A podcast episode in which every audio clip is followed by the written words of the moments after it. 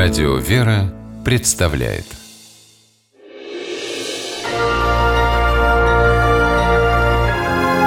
Герои моего времени Придя в Екатеринбургскую школу номер 168 1 сентября 2015 года, ученики не сразу поняли, куда попали. Показалось, что в музей изобразительного искусства. Стены от пола до потолка были расписаны разными сюжетами. Такой подарок сделал ребятам сторож Валерий Храмов. За долгие годы эта школа стала для него родной. Он 25 лет работал в ней учителем рисования. И, став пенсионером, на заслуженный отдых не ушел, устроился сюда же сторожем. Но настоящий художник не может не рисовать. Валерий Александрович все это счастливо совместил и картины свои писал для того, чтобы пробудить в детях интерес к искусству. А впрочем, настенная живопись Храмова, по его словам, предназначена не только для ученика, но и для учителя. Чтобы он любил школу, любил своих детей и мог с помощью моих работ приблизить их к природе, научить их чувствовать прекрасное. Накануне нового учебного года 90-летний Храмов решил, что это его последний школьный сезон.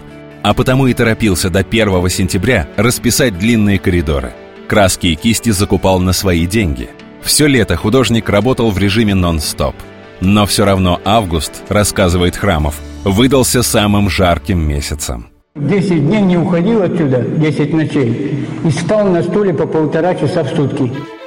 Школьные стены теперь сплошное заглядение. На первом этаже нарисованы герои сказок. Второй – путешествие по разным странам. Третий можно назвать «Дома мира».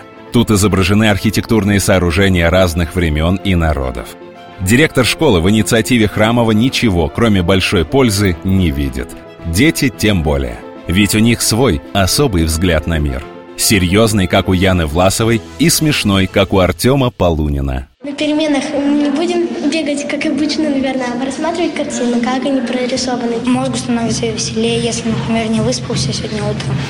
А Валерий Храмов, хоть и решил удалиться на покой, видя, как радует людей его творчество, насколько живыми стали скучные коридоры, обещает не уходить насовсем и превратить в сказку еще несколько школьных кабинетов.